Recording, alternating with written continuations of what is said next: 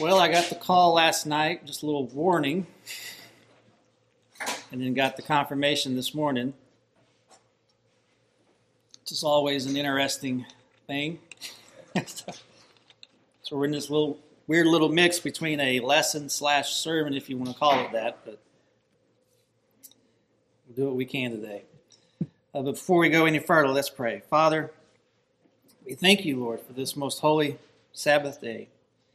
Lord, we do pray for our pastor, Lord, that he'll be able to get to a doctor soon, get his leg checked out, and Lord, he can get up and running and walking soon. And Lord, we uh, pray that you would be with me today, Lord. As I had to add on a little bit here, the last minute. Lord, I pray that it would be edifying to our people, Lord, that you convict us of our sin, Lord. You would uh, be with us, be with our hearts, Lord. Enable us, Lord, to not only hear your word today, but to embrace it, Lord, that we may live lives that glorify you. For we love you, and we ask all this in Christ's name. Amen. Well, last Lord's Day, we began to directly answer the question for whom did Christ die? And I say directly because if you've been paying attention and really thinking about what we've done in the past five lessons regarding the nature of Christ's atoning work, then the answer to that question should be fairly obvious. The nature of Christ's atoning work, combined with the understanding that not every person is going to obtain salvation, infers that Christ did not die for every person, but rather for some people. There's no other conclusion one could make. John Owen, and you can't talk about limited atonement without bringing up Owen, right? Owen effectively argued it this way, and it's one of my favorite arguments. He said, quote, God imposed his wrath due unto, and Christ underwent the pains of hell for either one, all the sins of all men, or two, all the sins of some men, or three, some sins of all men. If the last, some sins of all men, then have all men some sins to answer for, and so no man will be saved. For if God entered into judgment with us, though it were with all mankind for one sin, no flesh would be justified in his sight. Psalm 130, verse 3 says, If the Lord should mark iniquities, who should stand? Of course, that's a rhetorical question. The answer is no one will stand. But if the second, that is, uh, that is it which we affirm, that Christ in their stead and room suffered for all the sins of all the elect in the world. But if the first, that Christ died for all the sins of all men, which is more commonly taught today, why then, asked Owen, are not all freed from the punishment of all their sins? Now you will say, because of unbelief, they will not believe. But this unbelief, is it a sin or not? If not, why should they be punished for it? But if it be, then Christ underwent the punishment due to it or not. And if so, why then must that hinder them more than their other sins for which he died from partaking of the fruit of his death? And if he did not, then he did not die for all their sins. Let them choose which part they will. You see, as Owen's argument demonstrates, if you say that Christ died for all the sins of all men, then you have to ask why there will be some of those men who will end up in hell for eternity paying for their sins. And if your answer is, well, they go to hell for their unbelief, then the question is, well, isn't their unbelief a sin? If you say no, unbelief is not a sin, then why are people being punished for it? But if you say yes, unbelief is a sin, then you have to ask, well, why are they being punished for something that we're told, supposedly, that Christ is said to have been punished for? If your response is that Christ was not punished for the sin of unbelief, then you've contradicted your initial premise that Christ died for all their sins. On the other hand, if you argue that he did die for that sin, then you have to redefine the nature of the atonement, contrary to everything we've seen from Scripture in the past five lessons. Now, I realize when you start arguing this way, some people's heads explode, right? They can't, they can't take it. Some people think you're trying to trick them, right? Well, it's not a trick, okay? What this argument does, it simply forces us to think about the consequences of our beliefs. And that argument is sufficient to end it there, I think. But we didn't end it there. Last Lord's Day, we started to look at some more direct teachings from Scripture regarding who Christ died for. And we noted a few things. One, we saw that Scripture often qualifies who Christ died for. For example, in John 10, we read that Christ lays down his life for the sheep and then goes on to uh, reveal, speaking to unbelieving Jews, that not everyone is said to be among those sheep whom he lays his life down for. We read in Acts 20 and Ephesians 5, for example, that Christ obtained, loved, and gave himself up for the church. And further, we noted that in numerous places we are told that Christ died for many, not for every one. And then a second angle we noted was how that Christ's work of atonement is tied to his work as high priest. And that Jesus himself tells us that his work of high priest is limited to those whom the Father gave to him. In John 17, for example, he states, I have manifested your name to the people whom you gave me out of the world. Yours they were, and you gave them to me, and they have kept your word. Now they know that everything that you have given me is from you. For I have given them the words that you gave me, and they have received them and have come to know in truth that I came from you, and they have believed that you sent me. I am praying for them. I am not praying for the world, but for those whom you have given me, for they are yours. All mine are yours, and yours are mine, and I am glorified in them. Again, beloved, if Christ died for everyone without exception with the attempt to save everyone, why in the world then would Christ not pray for everyone? Why would he say, I am not praying for the world, but for those whom you have given me? Well, it answers itself, doesn't it? because the Father did not give everyone to Christ to save. Well, that leads me to another argument that can be made as we continue along this train of thought that there is no conflict between the Father, the Son, and the Holy Spirit. A definite atonement, that is, an atonement that is designed for specific people, namely the elect, is consistent with the particular work of the Father in the covenant of redemption as well as the work of the Holy Spirit in regeneration. The Father elects a group of people to salvation. The Son comes and redeems those people. And then the Holy Spirit applies that salvation to those people at the ordained time. Since the Father's work is specific, so is the work of the Son and of the Holy Spirit.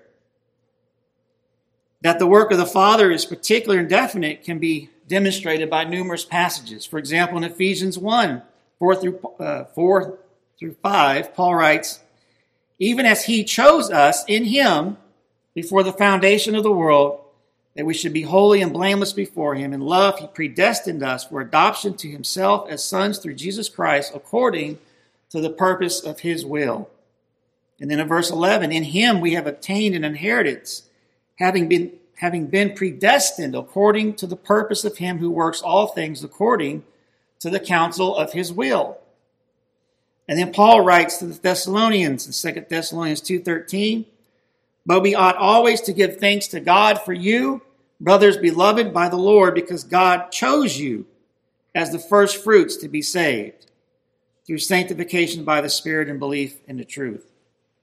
And then to Timothy, Paul writes in 2 Timothy 1 8 through 9, Therefore do not be ashamed of the testimony about our Lord nor me his prisoner, but share in suffering for the gospel by the power of God, who saved us and called us to a holy calling, not because of our works, but because of his own purpose and grace, which he gave us in Christ Jesus before the ages began. You see, it is this will, this design of the Father that Christ is said to come and to fulfill by his own life and work. And thus Jesus says in Matthew 26, verse 39, and going a little farther, he fell on his face and prayed, Father, my Father, if it be possible, let this cup pass from me. Nevertheless, not as I will, but as you will. And in John 6, 38, Jesus says, For I have come down from heaven not to do my own will, but the will of him who sent me. And then in Hebrews 10, 7, then I said, Behold, I have come to do your will, O God as it is written of me in the scroll of the book.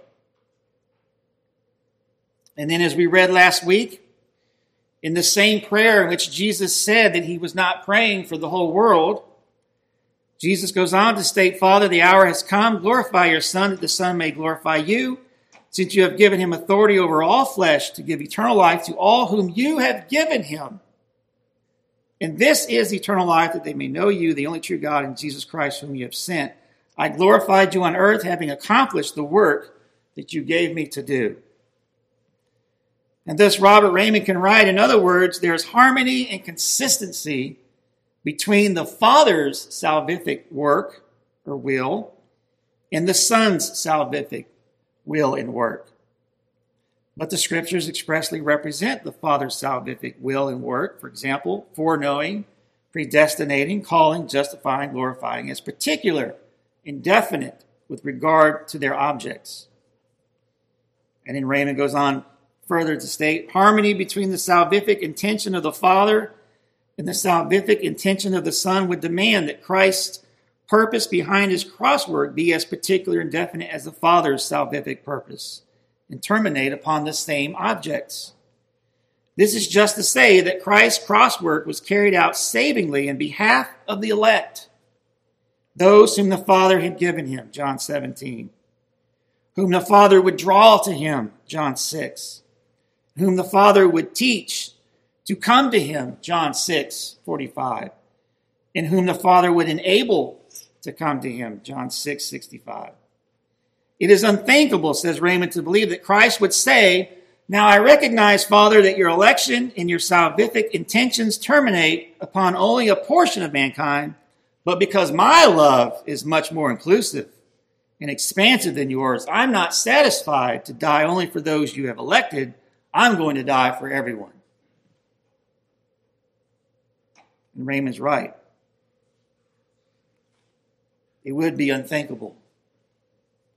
And it is certainly not what Scripture tells us concerning the harmony of the Father's will with that of the Son and of the Holy Spirit. Another argument or angle of which this particular atoning work can be seen is when one considers the number of people by God's own providential hand who actually hear the gospel. You know, back in 98, I had just enrolled into uh, the Baptist seminary down there. Definitely no friend to this stuff, which I didn't even know at the time. But as I was reading, I was think, started thinking about these things. You know, one of the realities that struck me strange, and I think part of it was due because I was looking at Voice of Martyrs and all the stuff that was going on overseas. I just thought it was strange that if sal- the salvation of people was merely an issue of just getting the gospel out to as many people as possible to give all these people a chance to respond, why is God not doing more to make that possible? I mean, we read of God doing great miracles with Israel. We read of burning bushes that are not consumed, seas and rivers that are splitting, massive plagues that are debilitating entire nations the dead coming back to life, Jesus healing the sick, people walking on water, voices from heaven. You know, the things that unbelievers tell us that if they would just see some of these things, they would supposedly believe. And yet, most of this was done in a very small corner of the world a very long time ago. Why is God not doing more of this? I remember back then thinking to myself, you know, God, if he wanted to, could just align the stars with a message. He could shake the entire world with a thunderous voice from heaven to make it very clear to everyone that he's real and ready to forgive. And yet he doesn't do it. Why? Reymond points out that during his earthly ministry, Christ actually praised his Father, the Lord of heaven and earth, that he had hidden the gospel mysteries from the wise and learned and revealed them to little children. Matthew 11, verse 25. Tracing his father's actions to his good pleasure. Verse 26. And Jesus also declared that only those to whom he reveals the Father know him. Verse 27. But it doesn't stop there. We go on to Acts, verse uh, or chapter 16. We read that on his second missionary journey, Paul and his companion, quote, passed through the Phrygian and Galatian region, having been forbidden by the weather. Oh, wait, that's not what it says. Having been forbidden by terrorists. Nope, that's not what it says. Having been forbidden by the Holy Spirit to speak the word in Asia. And when they had come to Mysia, they were trying to go into Bithynia, and the Spirit of Jesus did not permit them. And passing by Mysia, they came down to Troas. And then a vision appeared to Paul in the night. A man of Macedonia was standing there, urging him and saying, Come over to Macedonia and help us.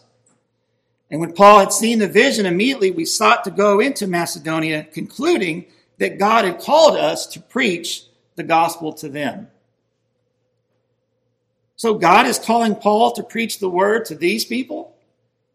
But then forbids him to preach the word to these people? In this same chapter, we go on to read that when Paul and Silas get to Philippi, there in Macedonia, that they would be thrown into prison. And then we read in verse 25 about midnight, Paul and Silas were praying and singing hymns to God, and the prisoners were listening to them. And suddenly there was a great earthquake, so that the foundations of the prison were shaken. And immediately all the doors were opened and everyone's bonds were unfastened. And when the jailer woke and saw that the prison doors were open, he drew his sword and was about to kill himself, supposing that the prisoners had escaped. But Paul cried out with a loud voice, Do not harm yourself, for we are all here. And the jailer called for lights and rushed in, and trembling with fear, he fell down before Paul and Silas. Then he brought them out and said, Sirs, what must I do to be saved? And they said, Believe in the Lord Jesus, and you will be saved, you and your household. And they spoke the word of the Lord to him and to all who were in his house. And he took them the same hour of the night and washed their wounds, and he was baptized at once, he and all his family. Then he brought them up into his house and set food before them, and he rejoiced along with his entire household that he believed in God. God literally moves the earth, opens up all the prison doors and gives the jailer a good scare when he wakes up and realizes that Paul and Silas were standing outside of their cell, which then leads to not only to them sharing the word with the guard, leads to his salvation, also the salvation of all those in his house. Yet when Paul attempted to go to Asia in Bithynia, God forbade them to speak the word in those places. Why? Why in the world is God doing this? If it was merely about getting the word out there to give people a chance, why would God forbid it when Paul and Silas were ready and willing to go? Friends, you simply cannot make sense of it. If you are starting with the premise that salvation is merely about getting the news out there to as many as possible in order to give everyone a chance.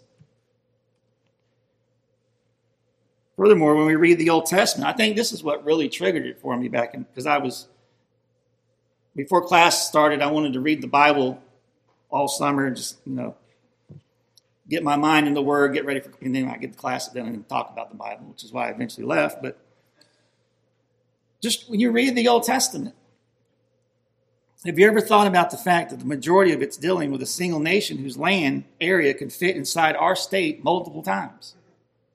In fact, I read one site that says modern Israel, modern Israel can fit at least eight times just in the state of Florida. And yet God took this little nation and related to Israel differently than he did to the other nations. In Romans 9, Paul talks about all the privileges this nation received. To them belong the adoption, the glory, the covenants, the giving of the law, the worship, and the promises. To them belong the patriarchs, and from their race, according to the flesh, is the Christ, who is God over all, blessed forever. Them alone did God adopt as his people. Amos 3 2, you only have I known of all the families of the earth. And thus, when we get to Paul in the New Testament, he's able to say to a bunch of Gentiles at Ephesus, remember that at one time you Gentiles in the flesh, called the uncircumcision by, by what is called the circumcision, which is made in the flesh by hands, remember that you were at that time separated from Christ, alienated from the commonwealth of Israel, and strangers to the covenants of promise, having no hope and without God in the world. But now in Christ Jesus, you who were once far off have been brought near by the blood of Christ. Again, friends, it's simply impossible to hold to the position that God intended Christ's death for every, individual, uh, every individual when he has not arranged for every individual to hear the gospel. We heard it there in Acts. God himself restricted Paul from going to Asia to speak the word. And then he would not permit Paul to go to Bithynia. And as a result of that, the gospel spread westward into Europe and not eastward toward Asia. And many Asians died having never heard of Christ. And so Robert Reymond can write clearly the matter of who hears the gospel is under the providential governance of the sovereign God. And he has so arranged gospel history that many people will never hear about Christ. It is unthinkable to suppose then that God sent his son to save people who, by the ordering of his own providence, never hear the gospel in order that they may believe and be saved. But again, let me remind you, friends, that the tension that so many people have here is created by us. It's not a tension in Scripture. The tension is resolved once you deal with the faulty premise that God is in heaven just anxiously trying to figure out how he can save as many people as possible, as long as they'll just cooperate with him. Beloved, that's not the portrayal of God in Scripture.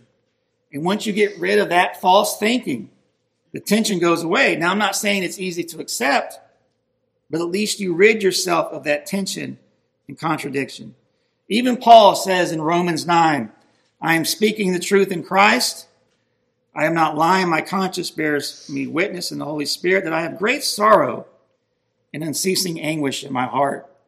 For I could wish that I myself were accursed and cut off from Christ for the sake of my brothers, my kinsmen, according to the flesh. Here, Paul is surveying the spiritual condition of Israel at the time, his kinsmen according to the flesh. And he expresses his desire for their salvation so badly that he would be willing to forfeit his own salvation for them. And yet he says in verse 6 But it is not as though the word of God has failed. Now let's just stop and think about this for a second. Here, Paul greatly desires the salvation of the people who are not just ordinary people. As we've already noted, these are people who have received from the hand of God many privileges. They are Israelites, he says. And to them belong the adoption, the glory, the covenants, the giving of the law, the worship, and the promises. To them belong the patriarchs, and from their race, according to the flesh, is the Christ, who is God over all, blessed forever.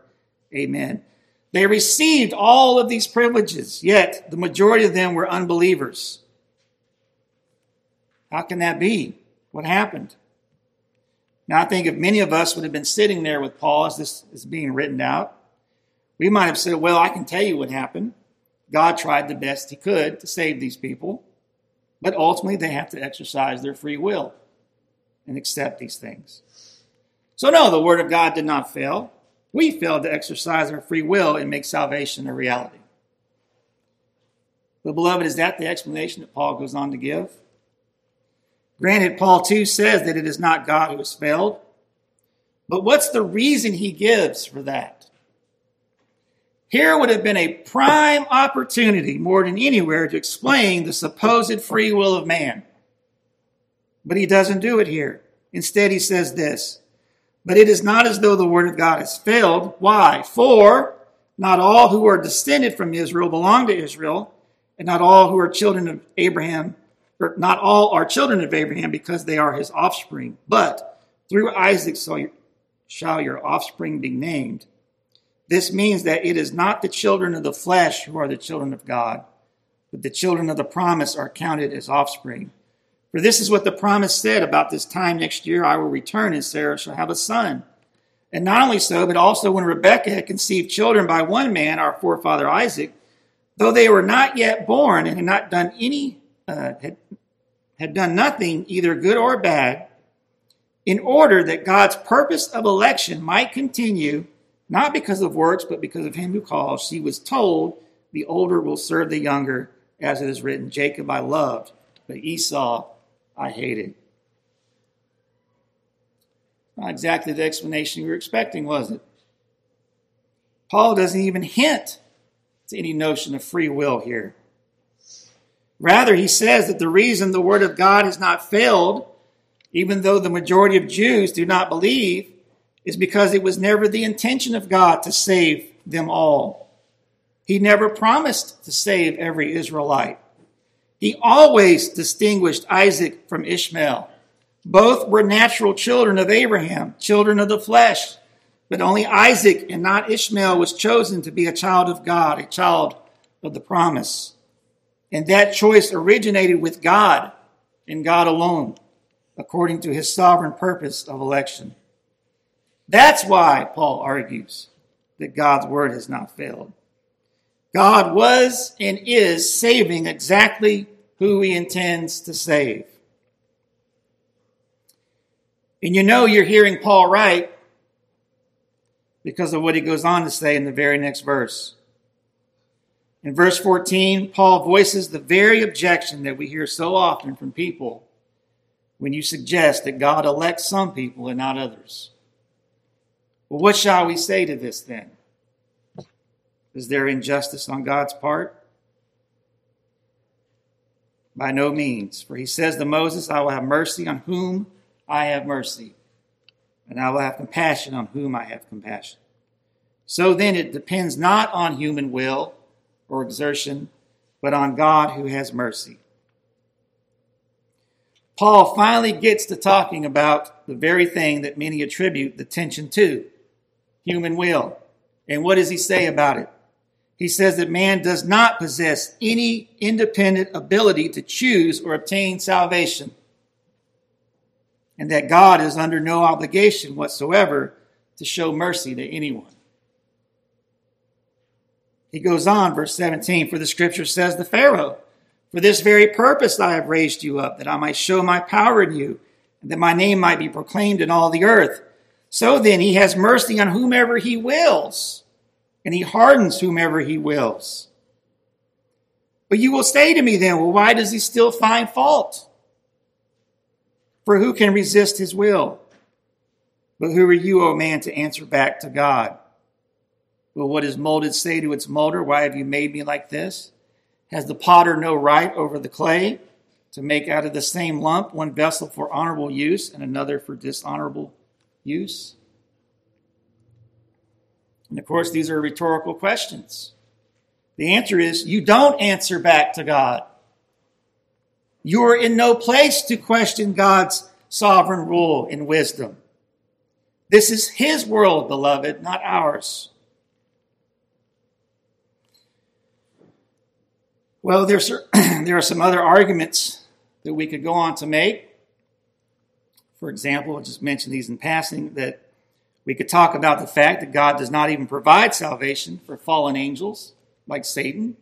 You know, it's funny in all the talk about free will, we just toss Satan off to the side. Poor Satan.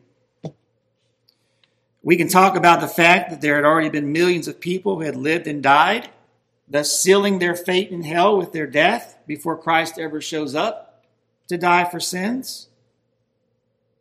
And thus, Reymond writes in regards to this unless one is prepared to say that Christ gave all the dead a second chance to repent, it is impossible to suppose that Christ died with the intention of saving those whose eternal destiny had already been sealed in death, who were at the time of his death already in hell. He clearly did not die with the intention of saving them. And then we can talk about how in texts like Romans 6, there, Paul argues that all for whom Christ died not only died with him, but rose with him, resulting in a newness of life in which we are no longer enslaved to sin. It is this union with Christ in his death and resurrection that forms the foundation of our sanctification and glorification. But, beloved, if every single person is included in that, how is it that there are millions of people who die having never lived with that resurrection power of the newness of life? Well, I'm going to save that topic of resurrection power for my next sermon. But to quickly answer the question, it's because they didn't die and rise with Christ, because Christ did not die for them. There are many arguments we can make, but I need to wrap it up here. So let me conclude with these words from Reymond, who wraps it up nicely. He says, quote, Unless one is prepared to affirm the final universal salvation of all mankind, which is so patently unbiblical that we will altogether ignore it as a possible option, one cannot have an atonement of infinite intrinsic value and also an atonement of universal extension. One can have one or the other, but not both. If the nature of his atoning work is such that by his death Christ actually propitiated the wrath of God, removed God's holy sense of alienation, and paid the price for sin that God's offended justice required, and if he did this work sacrificially, meaning that he did it for, on behalf of, in the stead of, and in the place of sinners, then it follows that those uh, that for those sinners in whose stead he did this work, as Charles Spurgeon wrote, Christ so died that he infallibly secured their salvation, who through Christ's death not only may be saved, but are saved, must be saved, and cannot by any possibility run the hazard of being anything but saved. But then this requires that we conclude that Christ did not savingly die for everyone, since neither scripture, history, nor Christian experience will tolerate the conclusion that everyone has been, is being, or shall be saved. But for some people only, even those whom the Father had given to Christ. If, on the other hand, Christ did this cross work, whatever it is, and those who advocate an atonement of universal extension must make clear precisely what Christ did do at the cross if he did not actually propitiate, reconcile, redeem, and then they must square their view with Scripture. With a view to the salvation of every person without exception, and if he did not do for any one particular person anything which he did not do for every person distributively, we must include one that Christ died neither, that Christ, hold on, speak of the atonement of universal extension, we must include one that Christ died neither savingly nor substitutionally for anyone, since he did not do for those who are saved anything that he did not also do for those who are lost. And the one thing he did not do for the lost was save them. And two, that Christ's death actually procured nothing that guarantees the salvation of anyone, but only made everyone in some inexplicable way salvable whose actual salvation must of necessity be, root, be rooted then ultimately in soil other than Christ's cross work, namely in the soil of the individual's own will and work. But it should be plain to all that this constructive or that this construction eviscerates Christ's cross work of its intrinsic infinite saving worth and is Pelagianism and makes salvation ultimately turn on human merit. Unquote. And of course, we know from texts like Luke 16, verse 26, and Hebrews 9, 27, that those who had already died before Christ's death on the cross can't be made salvable. In Luke 16, for example, Abraham tells the rich man who had died and gone to Hades in torment that, quote, child, remember that you in your lifetime received your good things, and Lazarus in manner bad things. But now he is comforted here, and you are in anguish. And besides all this, between us and you, a great chasm has been fixed, in order that those who would pass from here to you may not be able, and none may cross from there to us. And then in Hebrews 9:27, and just as it is appointed for man to die once, and after that comes judgment. Warfield insists, quote, the things that we have have to choose between are an atonement of high value or an atonement of wide extension. The two cannot go together. And this is the real objection of Calvinism to the uni- uh, universalizing scheme, which presents itself as an improvement on its system. It universalizes the atonement at the cost of its intrinsic value. And Calvinism demands a really substitutive atonement, which actually saves. Well, it is often urged by some, particularly Arminian Christians, in response to all this, that this particularistic teaching is cold and heartless. But in his sermon on 2 Corinthians 5, J. Gresham Machen observed this. He said, People say that Calvinism is a hard creed. How broad and comforting, they say, is the doctrine of a universal atonement, the doctrine that Christ died equally for all men there upon the cross. How narrow and harsh, they say, is this Calvinistic doctrine, one of the five points of Calvinism, quote unquote. This doctrine of the limited atonement, this doctrine that Christ died for the elect of God in a sense in which he did not die for the unsaved. But do you know, my friends, it is surprising that men say that. It is surprising that they regard the doctrine of a universal atonement as being a comforting doctrine. In reality, it's a very gloomy doctrine indeed. Oh, if it were only a doctrine of universal salvation instead of a doctrine of a universal atonement, then it would no doubt be a very comforting doctrine. Then no doubt it would conform wonderfully well to what we in our puny wisdom might have thought the course of the world should have been. But a universal atonement without a universal salvation is a cold, gloomy doctrine indeed. To say that Christ died for all men alike and that then not all men are saved, to say that Christ died for humanity simply in the Mass, and that the choice of those who out of that Mass are saved depends upon the greater receptivity of some as compared with others, that is a doctrine that takes from the gospel much of its sweetness and much of its joy.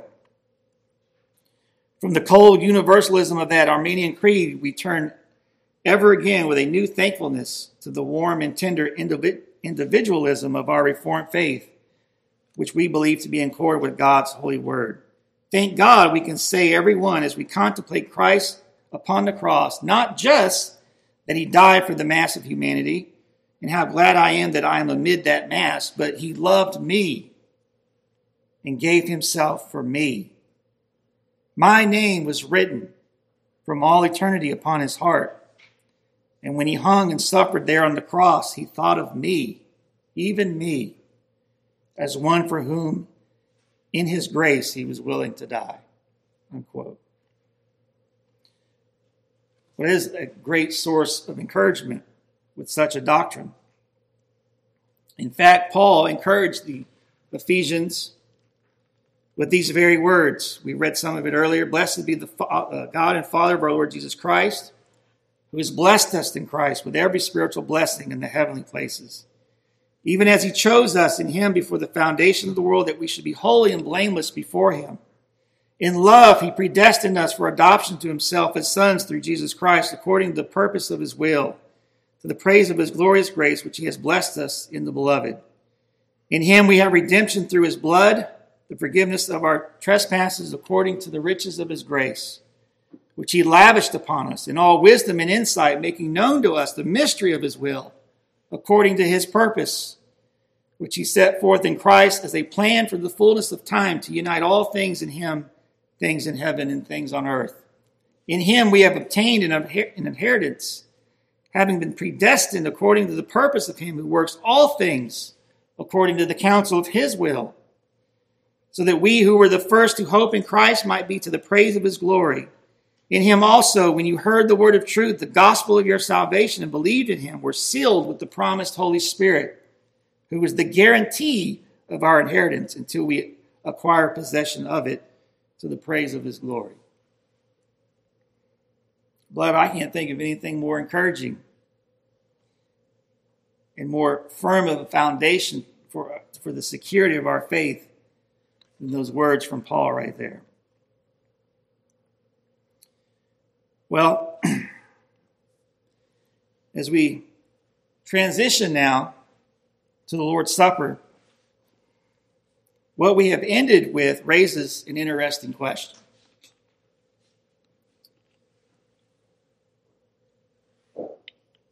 Gresham said that he knew that when Christ hung on the cross, and suffered there on the cross, that he was thinking of him personally. Now, such a personal thought is certainly encouraging and life changing, but it raises the question how does a person actually come to know whether or not they were included? Because God doesn't mark the elect with a tattoo, He doesn't put a little red dot on their head. If He did, in India, it would be, well, never mind. God didn't give a list of infallible names anywhere. And as we saw in Romans 9, you can be of the visible church. You can receive the word, the promises. You can participate in the worship. You may have even been baptized and yet still not be among God's elect. And so, what should be an extremely encouraging doctrine can become a great source of anxiety and stress for people. If God has chosen from before the foundation of the world who will be redeemed, and Christ is sent to die for their sins and their sins only, how can I know that I was chosen? How can I know that Christ died for me?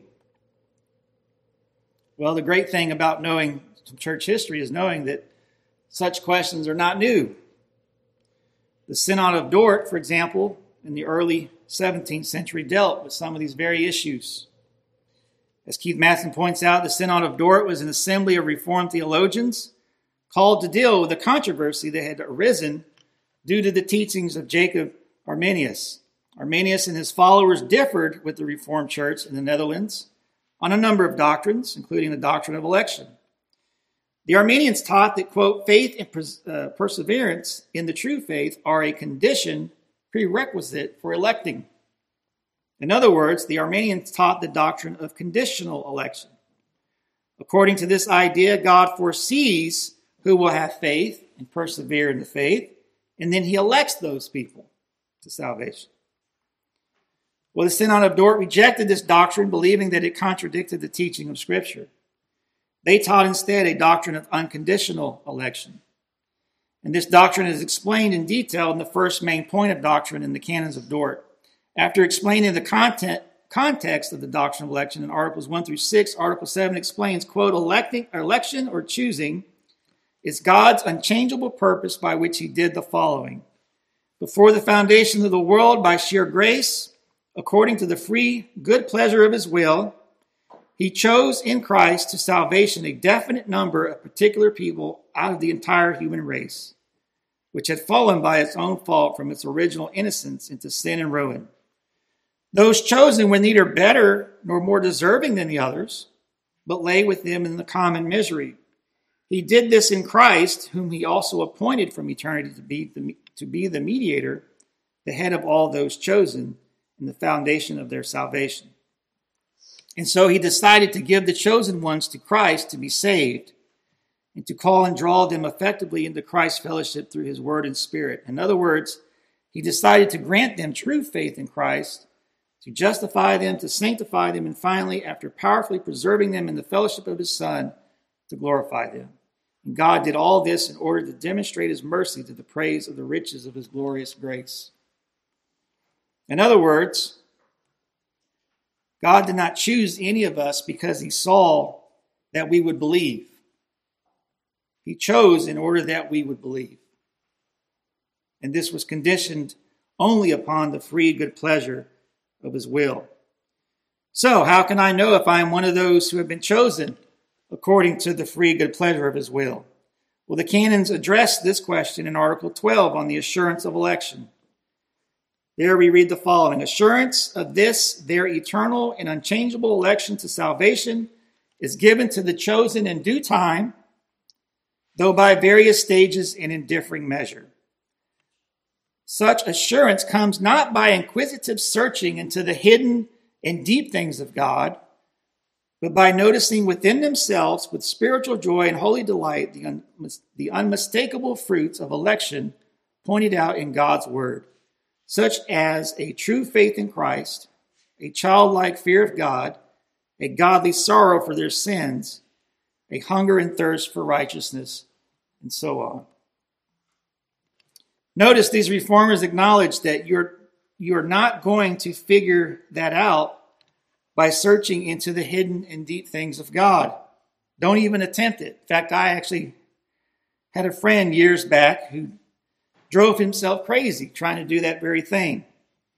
And I just watched him spiral into a deep state of depression. And for a moment there, I thought he was going to walk away from it, from all of it altogether. Friends, you're never going to get any assurance that way. But assurance is possible. How? by noticing within themselves with spiritual joy and delight the unmistakable fruits of election pointed out in God's word, such as a true faith in Christ, a childlike fear of God, a godly sorrow for their sins, hunger and thirst for righteousness. Our confession, which came out not too long after this, states this way Although hypocrites and other unregenerate men may vainly deceive themselves with false hopes and carnal presumptions of being in the favor of God in the state of salvation, which hope of theirs shall perish, yet such as truly believe in the Lord Jesus and love him in sincerity, endeavoring to walk in all good conscience before him, may in this life be certainly assured that they are in the state of grace, and may rejoice in the hope of the glory of God, which hope shall never make them ashamed. This certainty is not a bare conjectural and probable persuasion, grounded upon a fallible hope, but an infallible assurance of faith, founded upon the divine truth of the promises of salvation, the inward evidence of those graces into which these promises are made, the testimony of the spirit of adoption witnessing with our spirits that we are the children of God, which spirit is the earnest of our inheritance, whereby we are sealed to the day of redemption. This infallible assurance doth not belong to the essence of faith, but that a true believer may wait long and conflict with many difficulties before he be a partaker of it. Yet, being enabled by the Spirit to know the things which are freely given him of God, he may, without extraordinary revelation, in the right use of ordinary means, attain thereunto. And therefore, it is the duty of everyone to give all diligence to make his calling and election sure, that thereby his heart may be enlarged in peace and joy in the Holy Ghost, in love and thankfulness to God, and in strength and cheerfulness in the duties of obedience, the proper fruits of this assurance, so far as it is from inclining man to looseness. True believers may have the assurance of their salvation in divers way shaken, diminished, and intermitted, as by negligence in preserving of it by falling into some special sin which wounded the conscience and grieveth the spirit, by some sudden or vehement temptation, by God's withdrawing the light of his countenance and suffering even such as fear him to walk in darkness and to have no light.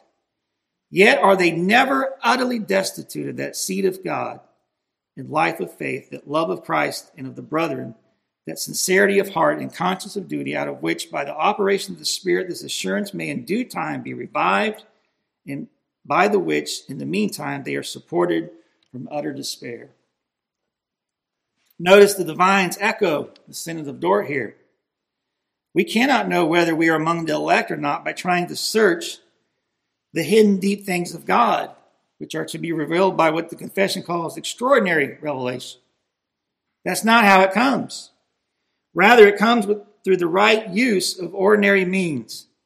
Rather, it comes by knowing the fruit of our lives. Jesus said in Matthew 7 Beware of false prophets who come to you in sheep's clothing, but inwardly are ravenous wolves. You will recognize them by their fruits. Are grapes gathered from thorn bushes or figs from thistles? So every healthy tree bears good fruit, but the diseased tree bears bad fruit. A healthy tree cannot bear bad fruit, nor can a diseased tree bear good fruit. Every tree that does not bear good fruit is cut down and thrown into fire. Thus you will recognize them by their fruits. And then he went on to say, Not everyone who says to me, Lord, Lord, will enter the kingdom of heaven, but the one who does the will of my Father who is in heaven. On that day, many will say to me, Lord, Lord, did we not prophesy in your name, cast out demons in your name, and do many mighty works in your name. And then I will declare to them, I never knew you. Depart from me, you workers of lawlessness. Bad fruit. So, how can you know if you are the elect? By asking yourself whether you have the fruits of election. In other words, by an honest self examination. Understand something election is the invisible cause. Spiritual fruit is the visible effect. We can't see the cause, but we can observe the effect. And you can know you're among the elect if you and others observe the fruits of election in your life. And so, as we come to this table, we have the bread and wine presented to symbolize that substitutionary atoning work of Christ. Here, Christ is not crucified repeatedly, as some blasphemously teach, for Christ accomplished the work once and for all. But here, that death is symbolized in the bread representing his body, in the wine representing his blood. And now you are being called upon in the providence of God at this moment to have that honest self evaluation. One, examine your repentance. Consider whether you have really repented of your former sins and purpose to lead a new life. You can help determine repentance by considering whether you have a sorrow for sin, a hatred of sin, a general forsaking of sin, and whether there are clear evidences of change in your life, in your heart. Have you confessed known sin? Are you genuinely sorry for how your sin has offended a holy and righteous God? Is there evidence that God has been transforming you by his power? Secondly, examine your faith. Consider whether you have a dead faith or a living faith, whether you have a mere speculative assent to the truth or a lively, genuine trust in God. This is the kind of faith that directs you to Christ as your propitiation and lays hold of his strength as the only power that can cleanse and pardon you. Where is your trust today? In whom is your trust? How often do you ponder the great truths of the gospel? And third, examine your gratitude. Consider whether you're thankful for the precious privileges which are yours in Christ. If you are aware of the depth of your sin and the heights of God's mercy, you will be filled with gratitude. Are you quick to give thanks when you pray? Are you quick to give thanks to God for his grace and mercy? Do you thank God for his most precious gift of his Son? And then lastly, examine your love. Consider whether you are in charity with all men. The Christian faith is not only a faith of love toward God, but it works itself out in a love for one another. Are you harboring hatred or malice toward another person? Are you expressing love in acts of kindness and charity? And are you especially showing love to your fellow believers? Let a person examine himself then, and let him do it by repentance, faith, gratitude, and love. The fruits of election. And as we examine ourselves, let us be assured that God will certainly receive in grace and welcome to the table of his Son all those who repent and walk in faith. But know this that the Lord admonishes those who do not believe or have not repented to abstain from this supper so as not to eat and drink judgment on themselves. Therefore, we also charge those who willing, willfully continue in their sins to keep themselves from the table of the Lord, such as all who trust in any form of superstition, all who honor images or pray to saints, all who despise God's word and holy sacraments, all who take God's name in vain, all who violate the sanctity of the Lord's day, all who are disobedient to those in authority over them, all drunkards, gamblers, murderers, thieves, adulterers, liars, and unchaste persons. To all such we say in the name of the Lord that as long as you remain unrepentant, and unbelieving, you will have no part in the kingdom of God. But this warning is not intended, beloved, to discourage the contrite believer. For we did not come to this supper claiming any merit in ourselves. On the contrary, we come testifying that we seek our salvation apart from ourselves and in Jesus Christ. And by this testimony, we humbly confess that we are full of sin and worthy of death we also confess that we believe the sure promise of God in 1 John 1 9 that if we confess our sins, he is faithful and just and will forgive us our sins and purify us from all unrighteousness. Let us pray.